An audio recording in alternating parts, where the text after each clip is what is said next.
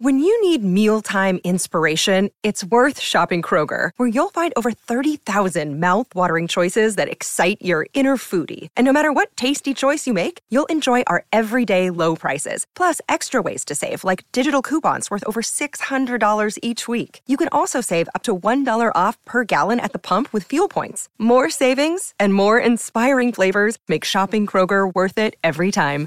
Kroger, fresh for everyone. Fuel restrictions apply.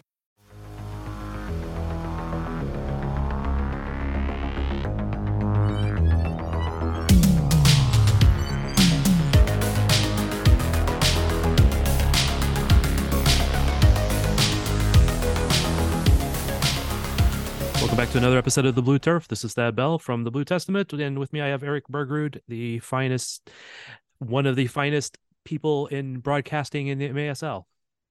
Wow, I was wondering where you were going to go with that. Thad, thanks. Well, you know, I'm trying to do something different each week, and I probably don't succeed at that, but you know, got to have goals. Uh, speaking of needing goals, the Comets could use some. Where were we a couple weeks ago where we were talking about you're not going to win too many games in the MASL if you so, score three or four goals, and that's what happened. So uh, difficult loss, I would say, to Florida this past Sunday, a five to three loss, and the fifth goal. Life hap- strange bounces happen in indoor soccer, but but ultimately you're not going to win too many games only scoring three, and uh, it was unfortunate because we had said on last week's podcast that here's a chance to build momentum and heading into the playoffs, you need to go into somebody else's arena and show that you can win. That didn't happen. Yeah, it did not happen at all. We kind of thought with uh, Zach Reggett joining the team, he would maybe continue his uh, hot streak after scoring five goals in the first game. I think Florida was ready for him. I think they uh, they were looking to I don't know, maybe they were uh, motivated, uh, excited. I'm not sure the right word there, but just like Zach was eager to put some goals on his former team, I think his former team was looking to shut him down in the in the return match. So, well, and, and, they did that. I think uh, once again, and not just Comets fans, fans in, in the, the Twitch chat m- wanted to make this game all about Neto and, and giving up goals, including the the one that Ruggles scored on a free kick right outside the box. But you're not going to win too many games scoring three goals. And so I spent more time than I thought on Sunday challenging fans who wanted to make this all about goalkeeping when it, it, ultimately it's a team sport. Neto didn't create the free kick situation there were too many odd men rushes. I think that uh, what's been a challenge for the Comets, particularly with with Togba out, but maybe exacerbated by by trading Lesia Thetsane, is the ability to be counterattacked because you now don't have the services of arguably your two fastest players. So there was a lot that happened there. It's just very easy to point to one aspect of the game or, or, one person and say that's the reason why things didn't go the way we planned. Yeah, um, I don't read the chat nearly as much as you do, so I I wasn't watching any of that part. But w- looking at the stats, Kansas City had 38 shots, Florida had 24. They only scored three on those 38 shots. That's not Neto's fault in any way, shape, or form. That's I don't know how they can blame that on him. So well, it's it's it's just easy, and and I say this um, having played the position that uh, that's the the price you pay or the the weight that you bear for being in that position because ultimately any mistake or anything that happens and uh, thousands of sets of eyes are, are on you. But but to be successful and to win championships in this in this league it's a full team effort. And uh, we're we're not going to see the Comets score 12 goals a game. They that outburst against Florida was terrific. Consistency on offense is what's going to get the job done. Yeah, I totally agree. It, and again, I will blame goalies for some things. I mean, you and I've had our disagreements about that in the past at times. But yeah, I, you can't blame Neto for the Comets not scoring. You can maybe blame him for giving up one goal that maybe he should have saved, maybe two at the most but that still doesn't put the Comets in a win column. That's right, and and then that also diminishes the saves that he made, the many saves that he made that kept the Comets in the game. I, I think if we're going to talk about stats, the the one stat on the MASL website that grabs my attention, and it, it's not really a stat, it's a column, is if you look at the standings in the Eastern Conference and you look at away records, it almost lines up perfectly with with uh, the standings. So the teams that have the best away records, Milwaukee and Florida, are one two in the conference the teams with the bigger struggles on the road are in last place or near last place in, in the in the in the standing. It's not that difficult to figure out, and we've talked about it how many weeks here at that. But ultimately, to be successful in this league or any league, you have to get results on the road. And as we get closer to the playoffs, we're two thirds of the way in. The way the MASL playoffs format works is the lower place seed has to win at home and they have to win either a regulation game on the road or uh, extra time game on the road there's no way you can advance in the playoffs without winning something on the road right. and that's the task for the comets is they have eight games home and away to put themselves in a position to be successful in the playoffs and if uh, if i looked correctly earlier they have four home and four away remaining they need to do something on the road, but they still got to take care of business at home. Also, uh, they went into last week tied for second with Florida. You know they were below them because of the games played, and or for uh, goal differential probably. But anyway, they were tied for second. They come out of that weekend in a solid fourth place after Florida beat them and Baltimore won and passed them up in total points they need they need points. I asked Leo this morning. I went to training this morning at. Go ahead, say where I went to training at the world famous KC Soccer Dome. Right, um, and he you know he said they were a little disappointed with where they were at at this point in the season, and which is quite understandable. They thought they would be in a better spot, and they need to perform more consistently going forward, which is pretty much coach speak, but that's also true. So, so you look at what do they have left, both home and away. We'll talk in depth about Milwaukee coming up this weekend. They have another home game against Florida that'll be critical. They have yet to play Baltimore, and so they have home and away matches there. And Harrisburg, they have home and away matches, and so uh, it's all there in front of them as they're trying to map out what do we do this last third of the season. Yeah, it's it. They're they're not easy teams. I mean, they're playing the top of the division except for Harrisburg, and they don't get that until the end. So they have to make points against the Wave, Baltimore, and Florida. That's correct. And those three teams right now are ahead of them in the standings. So ultimately, they can climb the ladder it's just doing a one game at a time, and and I think we're going to see a different Milwaukee lineup than what we saw last game, where where Coach uh, Giuliano Oliviero rested some of his players, didn't bring them down on the road trip because they had played the night before. This is their only game this weekend, so winning at Cable Dahl Arena will be the focus for the Wave. And only game for the Comets, so there's no excuse not to have your best lineup out there for both teams that's available.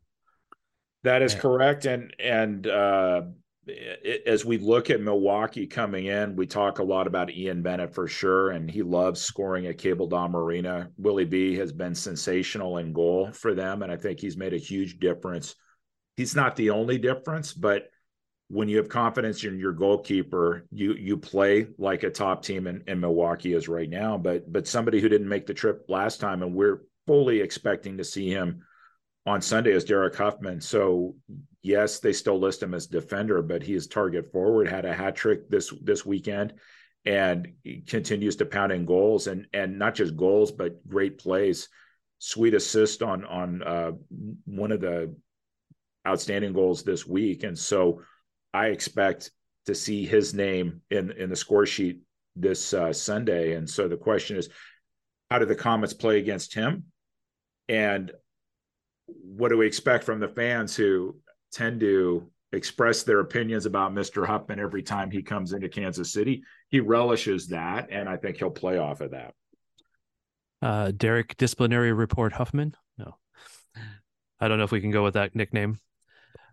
Well, we can talk about the DRC. That seems to be a topic of the week, but maybe we ought to close out Milwaukee before we pivot there. True.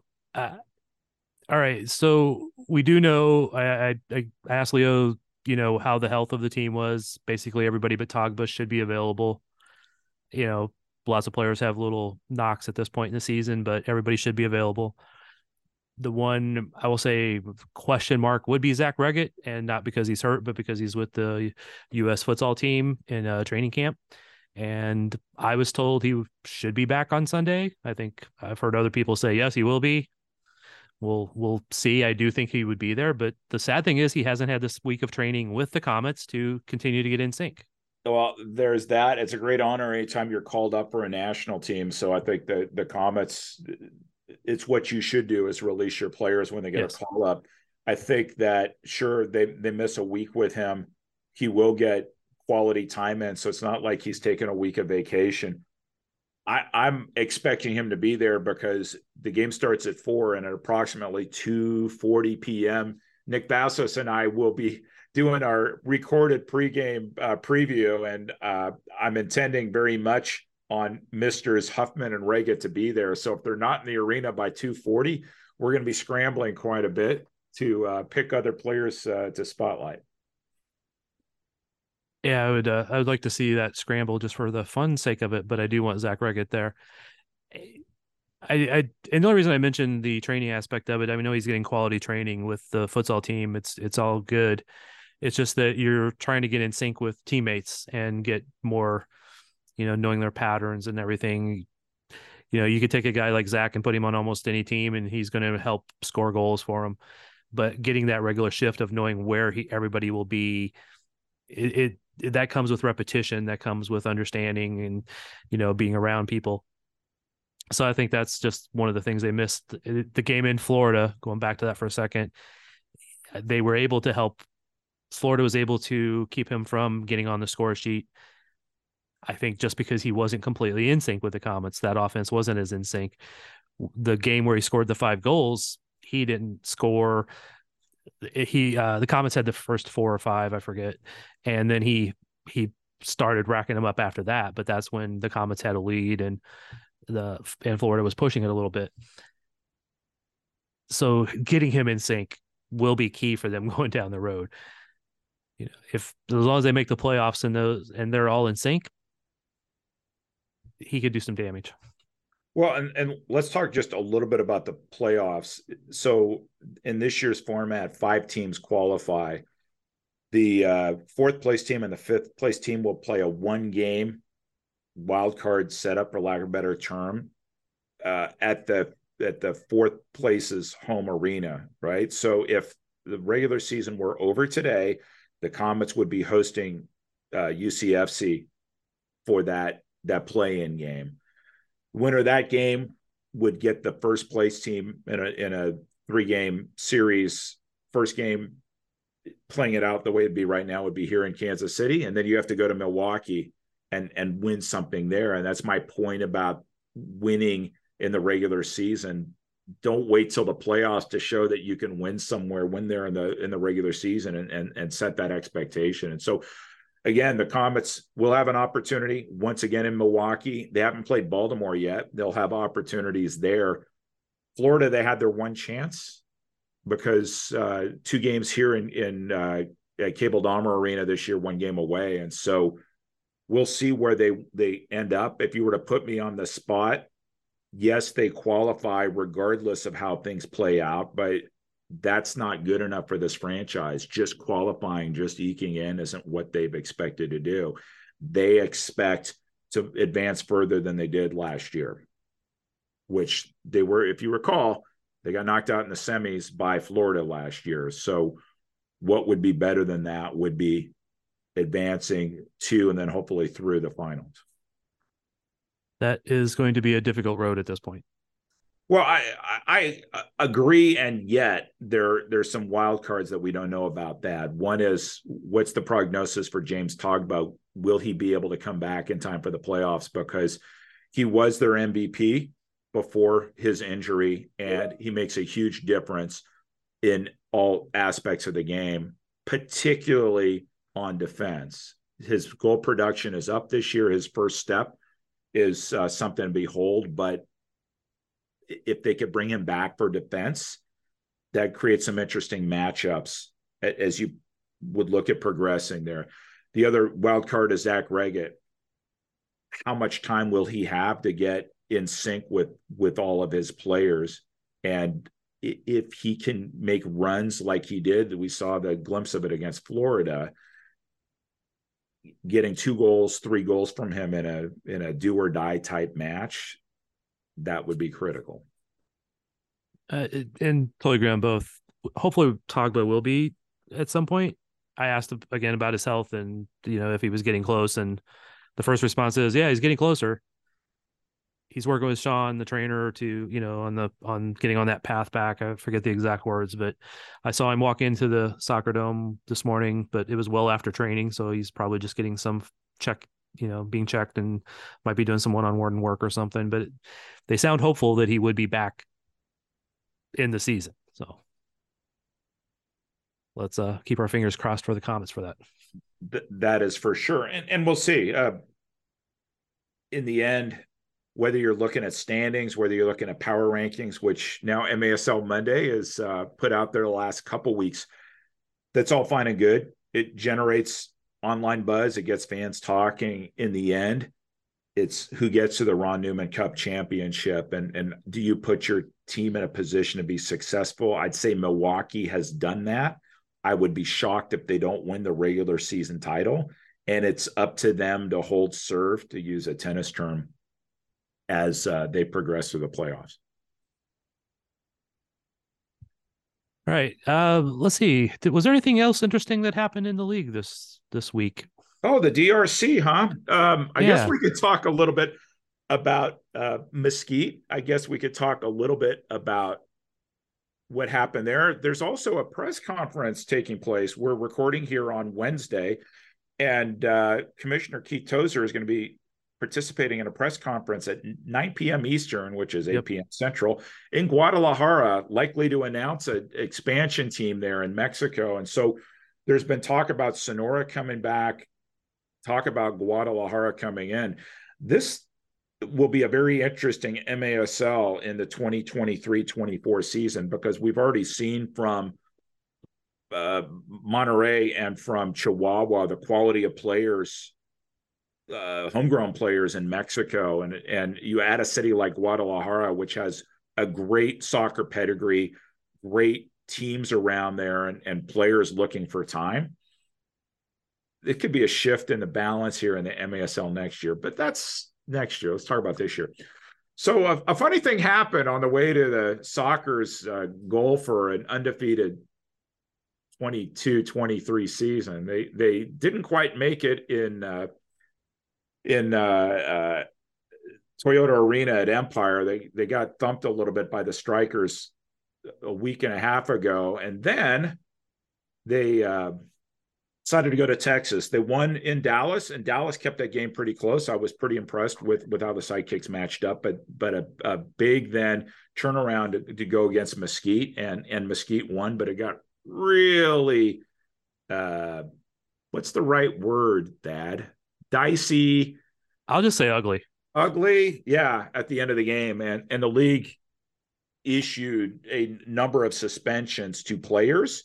In one case, to a coach.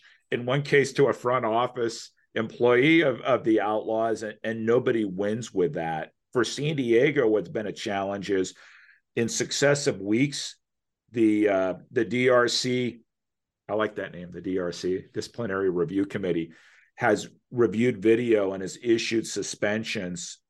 There were suspensions that came about after that game in in um, in in Ontario, the Empire Strikers loss, and then with this one, uh, additional suspensions of players. And so San Diego is looking toward a trip with Mexico coming up and uh, uh, with a depleted roster. So they get uh, a really tough matchup this Friday against Chihuahua, and Chihuahua has shown they can go toe to toe with them. Chihuahua took them to the uh, extra time game in the playoffs last year and beat them at home last year, and I would expect Chihuahua to give them a really tough game this Friday night, and and they will be short some of their top players. Yeah, it, did you get any sense of what really started that whole incident after the game? Was it? I mean, I, I watched a little bits of the game, but was it that chippy throughout the game, or was it trash talking? I don't know. I don't know. There was chippy. I mean, uh, there's always chirping.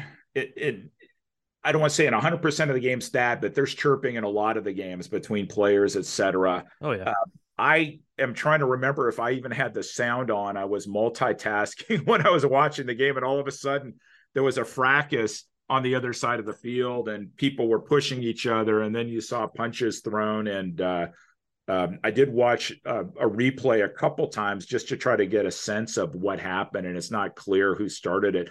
But in the end does it really matter who started it? We're not in kindergarten anymore. It, it, it's ultimately who all was involved. And the league uh, decided to step in and uh, basically say this is not what we stand for as a league. And we're going to punish people accordingly. And they find both teams as well. Yes. Which is nobody wants to spend that money so. Yeah what three three players for san diego with red cards in the end? Yeah it, well one was issued on the field so yeah. gerardo Jurado got a red card issued right there at the end of the game.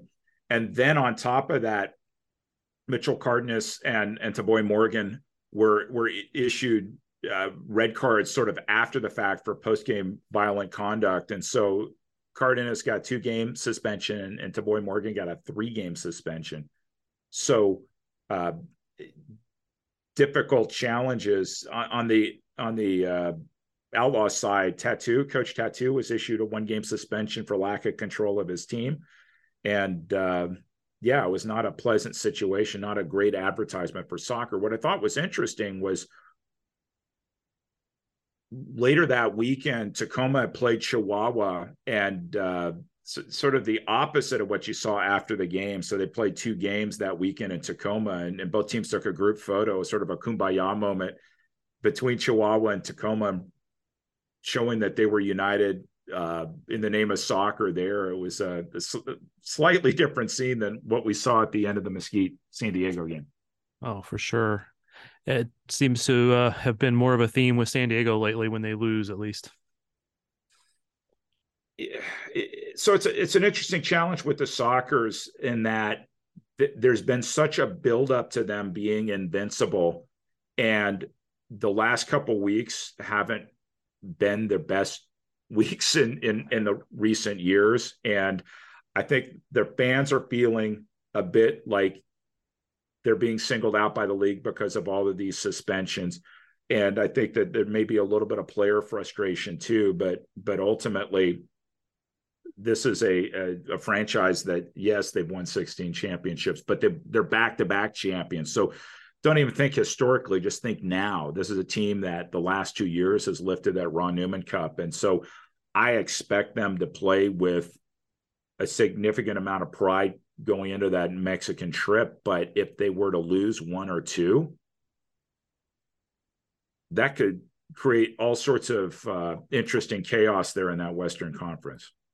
Oh, definitely. I mean, uh, Chihuahua is not that far off of them. So or yeah, Empire. so so Chihuahua is three points behind. Empire is three points behind. They have their games in hand here, so San Diego can afford, if you want to call affording to lose, they can afford to lose. But once you start believing that either an, another team is invincible or that you're susceptible, how does that play out the rest of the way?